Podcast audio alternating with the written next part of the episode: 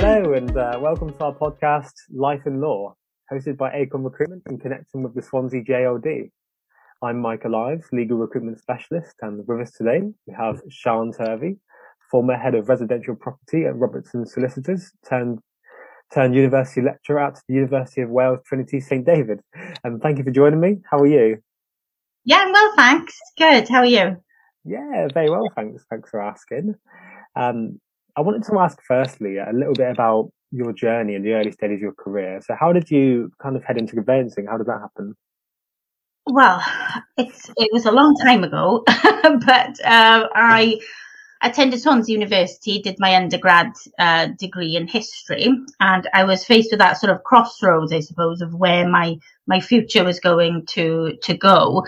I'd always been really interested in law, but really, I think because at, you know, in sixth form, law wasn't really an option to study. So history was always my passion. My father's an historian, you know, decided to go down that path. And the law was always, you know, in, in the background. It was always something that I was really interested in. And I graduated, I was working in uh, an estate agency called John Francis Estate Agents in Llanelli at the time, uh, part time. I'd started doing my MA in history as well, and I saw an advert in the Evening Post newspaper. That's how long ago it was. It wasn't even online. It was in a newspaper in the job section and I saw that John Collins and Partners or JCP solicitors were advertising for paralegals. And it said, you know, you didn't have to have um, a law degree. You had to be a graduate. So I applied, had the, uh, the interview. They called me the next day and that's where it all started really back in 2004. It all started with that advert in the Evening Post while I was sitting the estate agency doing another job. so it was always something that um, I'd been interested in, but that opportunity presented itself and I gave it a go.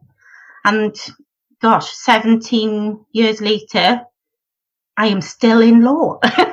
yeah. in, in your experience, do those kind of opportunities come up these days for individuals who maybe don't have the formal qualifications and they're looking to go into the law? You know, I think that the opportunities are there, absolutely. Uh, legal recruiters definitely help. Uh, it's it's one of those things that um, for me, you know, being head of of the property department, it was more people who are you know prepared to learn, who have those skills. Experience is great, absolutely. A law degree is not the be all and end all. Um, I think somebody who has got that ability to communicate with the with the public, organizational skills. There's so many skills that you know that, that can be harnessed really in the legal sector. You don't have to have uh, the traditional sort of LLB route to get into law. Absolutely. I mean, training contracts are highly, highly competitive. And, you know, the way that, that I uh, got into law was to study via ILEX, as it was back then, or CILEX, as it is now, the Chartered Institute of Legal Executives. Uh, and that's how I qualified, was by working. And I think people need to be informed of the various methods that you can actually join the, the legal sector. It doesn't have to be that traditional route. So yes, there's there's lots of opportunities out there. Absolutely, you just need to to look for them. Yeah, Excellent. And um, when you were head of head of department, did you take on individuals who didn't have that experience or background at all? Yeah, yeah, absolutely. I think um, what I was looking for particularly were people who had that drive and determination to learn and you can work your way up. I mean, I did it. Absolutely. I went into to JCP with no legal background whatsoever, you know, a history degree. Yes, I'd worked in a state agency as a negotiator part time, but, um, you know, it wasn't, it wasn't a sense that I felt disadvantaged because I didn't have a law degree. So there are so many opportunities out there, and, and particularly at the moment, the the firm that I consult with, um, John W. Davis Solicitors in Chepstow, they have set up a training academy which is designed for people who want to go into to law to train specifically in the property sector. Uh, they don't have to be graduates. It's you know could be um, any walk of life, any background. It's just making the law more accessible to people. So absolutely, it's not uh, it's not a case that you have to have um, a law degree or any degree really there's lots yeah. of opportunities there. Mm.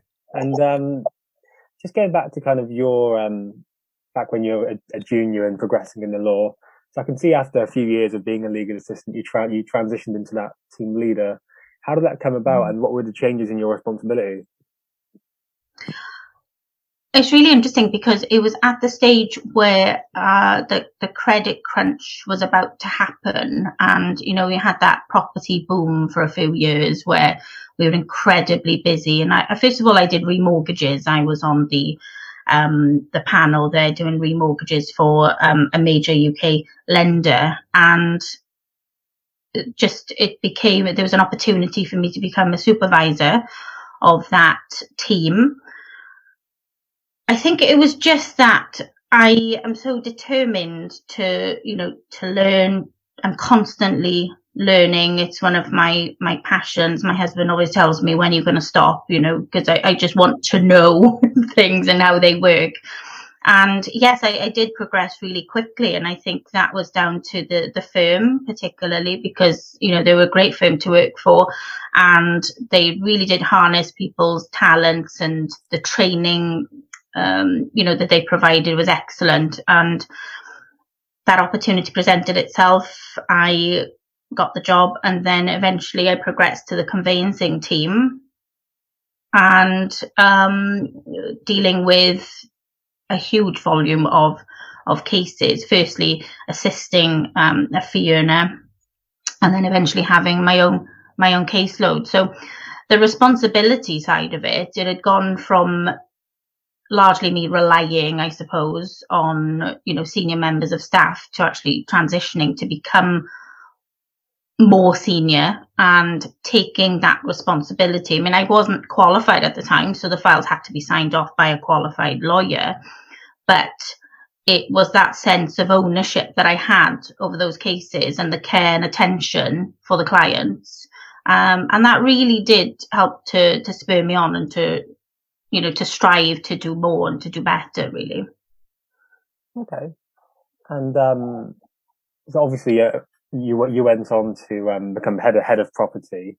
So, what would mm. a kind of average day look like for a head of residential property? Busy, very very. Busy.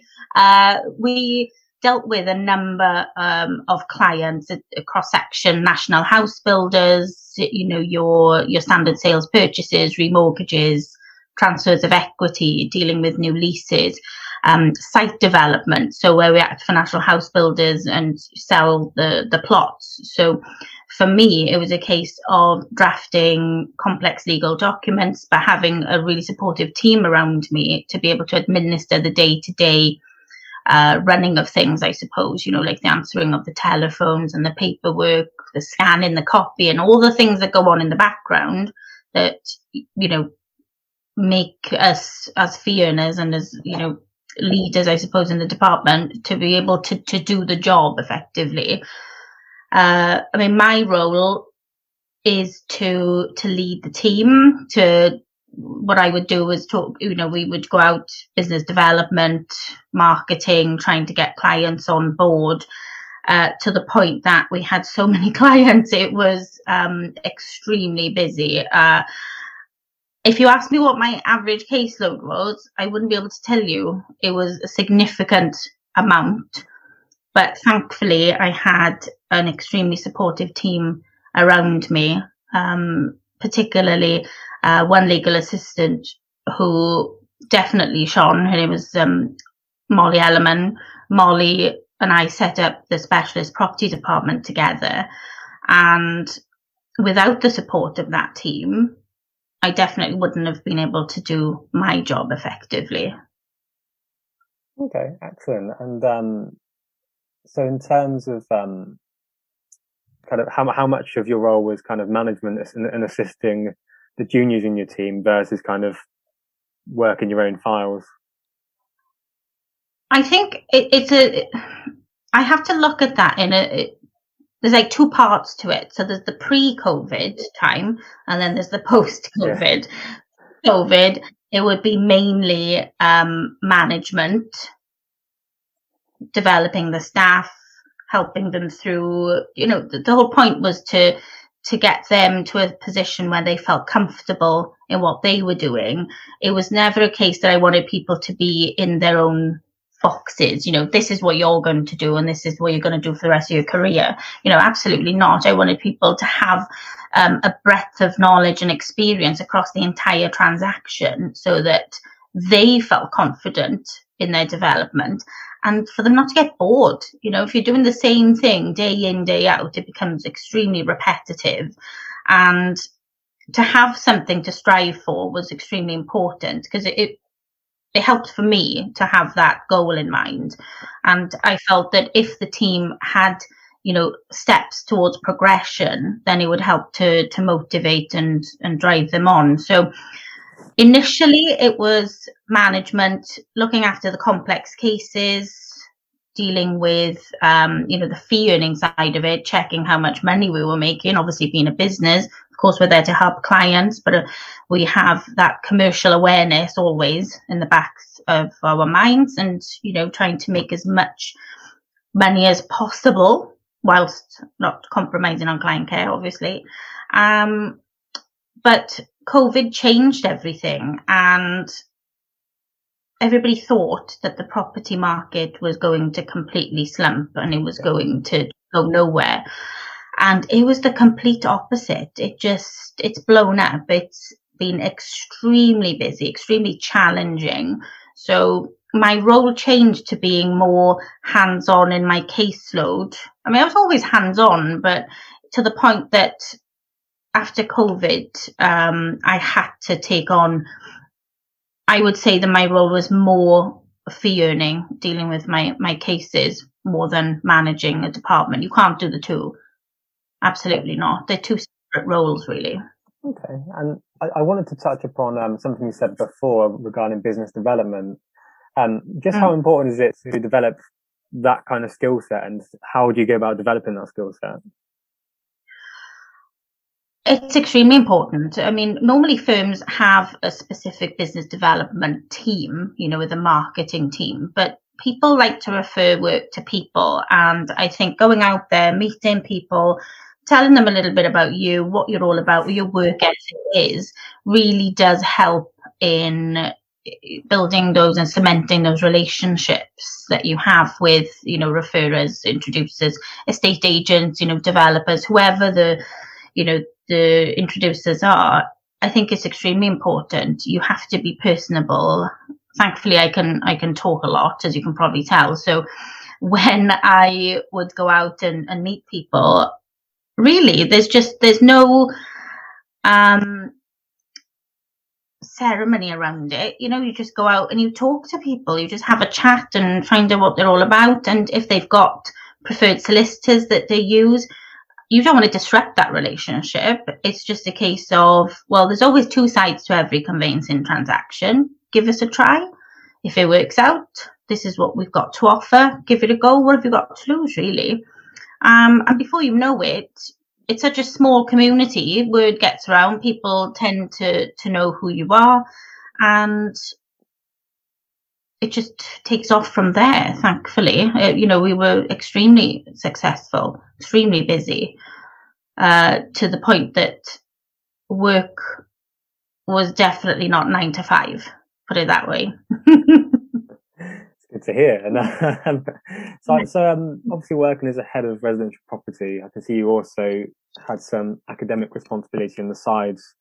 Um, so what mm. kind of made you made you do that, and how did you juggle those kind of two two things? I think because being head of a department or a team leader, I was always responsible for training and development of the staff, and being a firm advocate of CILEX, I became a treasurer of the CILEX West Wales branch. And at one of the events, I met Bronwen Williams, who's the academic director at the University of Wales, uh, Trinity St. David, where I now work full time. And we just got talking and, you know, she said to me, I'm looking for somebody with property expertise, you know, to deliver on some of the CILEX modules at the university. Are you interested? And I thought, well, I don't have a teaching qualification.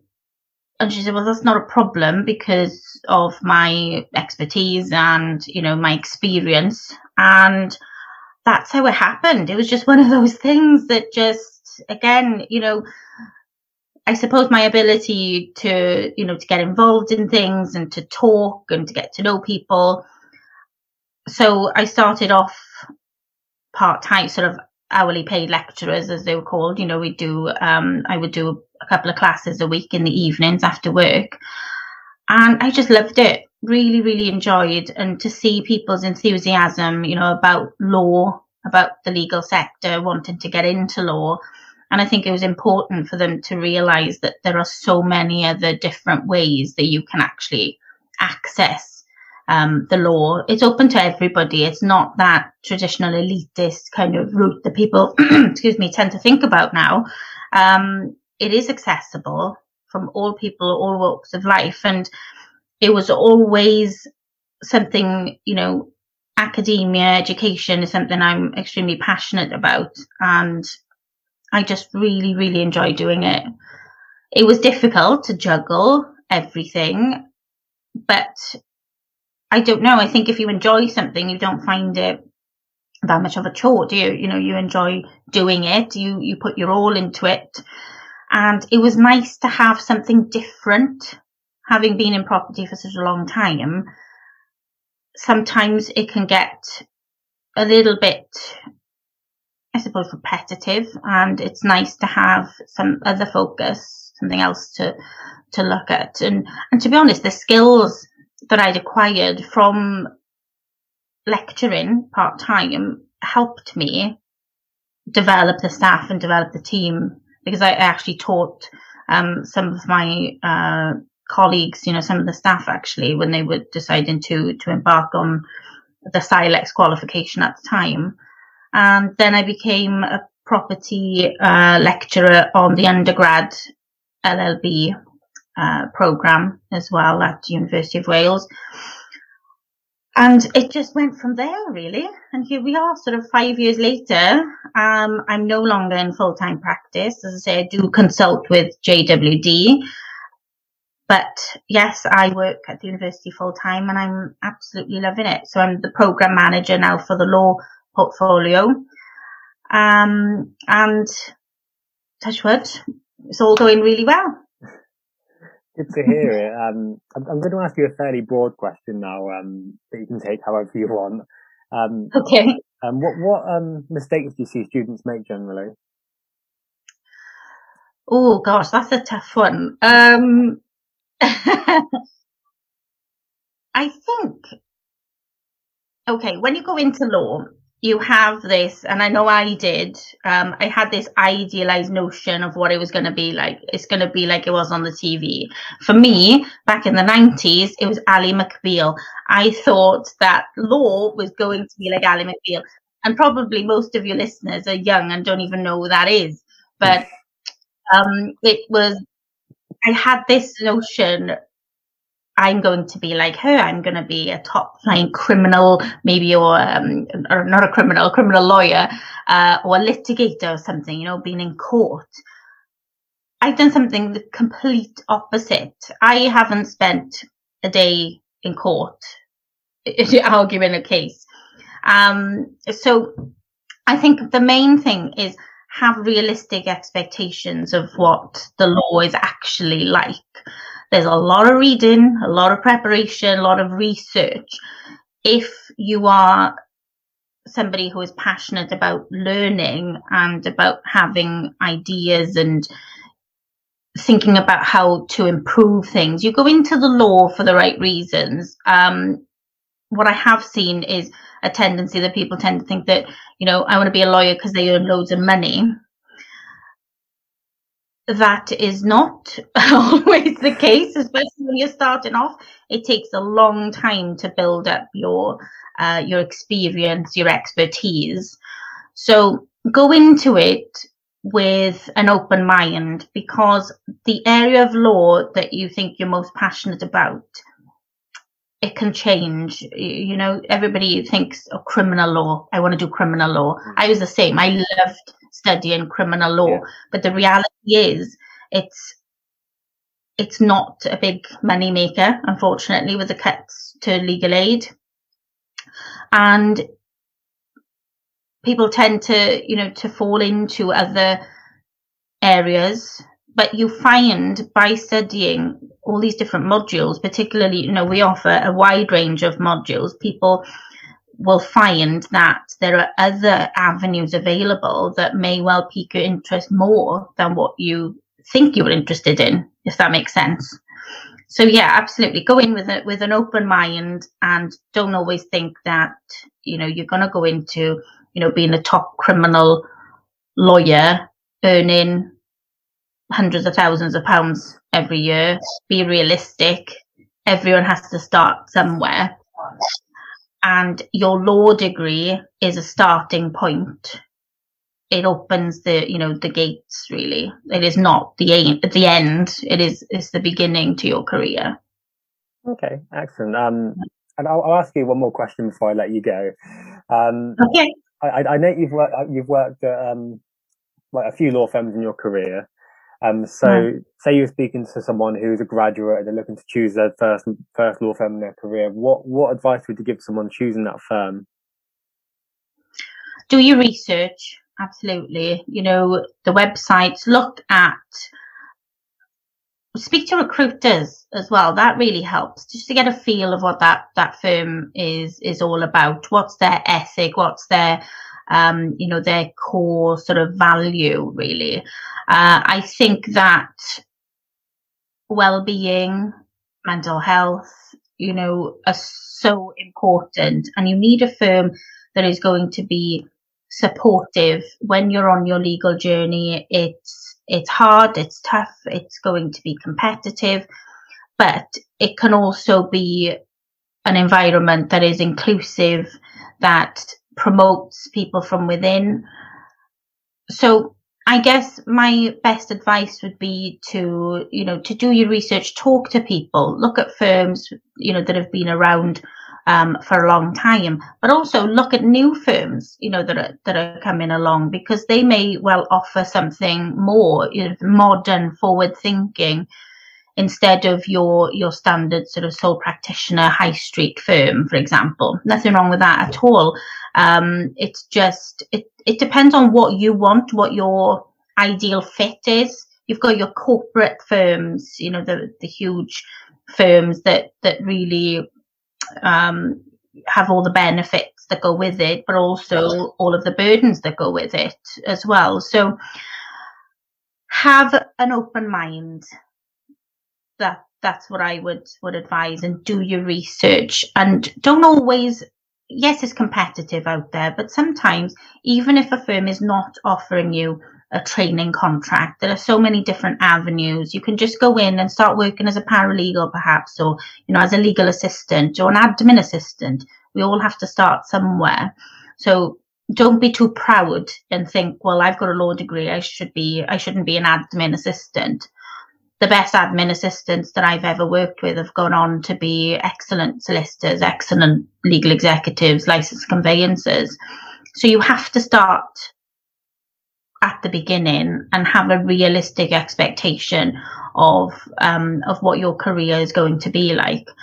And you know, before you know it, you'll have built up a you know a few years experience and have that confidence as well because you'll be surprised when you go into work in a law firm. The practice is very, very different to the theory that you may well have learned at, at university. Thanks again to Sian for coming on the podcast. I, I think it's really important to hear from people who can give a myriad of experiences as, we, as we've just heard.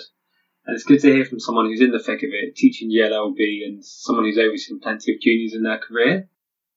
We'll, we'll be back soon with more content. Thank you for listening. Take care, everyone. And stay safe.